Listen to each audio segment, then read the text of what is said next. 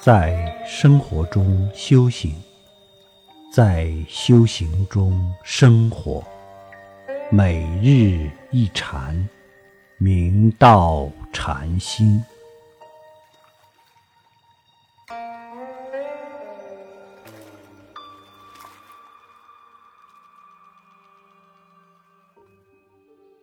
我们在日常生活中，时时处处显现佛性的妙用。所谓神通即妙用，运水于搬柴。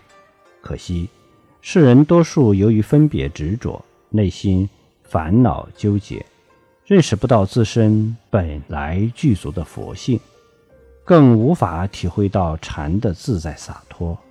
所谓百姓日用而不知，着实非常可惜。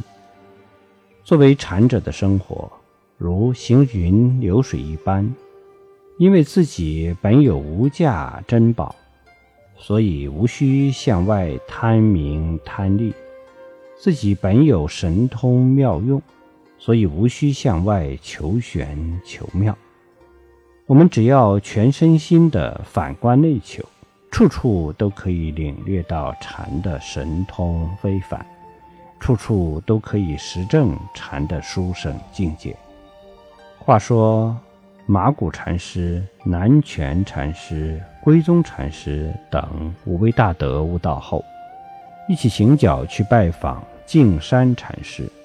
路上正值天热，众人口渴难止，见路旁有一婆婆卖茶，就走过去向婆婆讨几杯茶喝。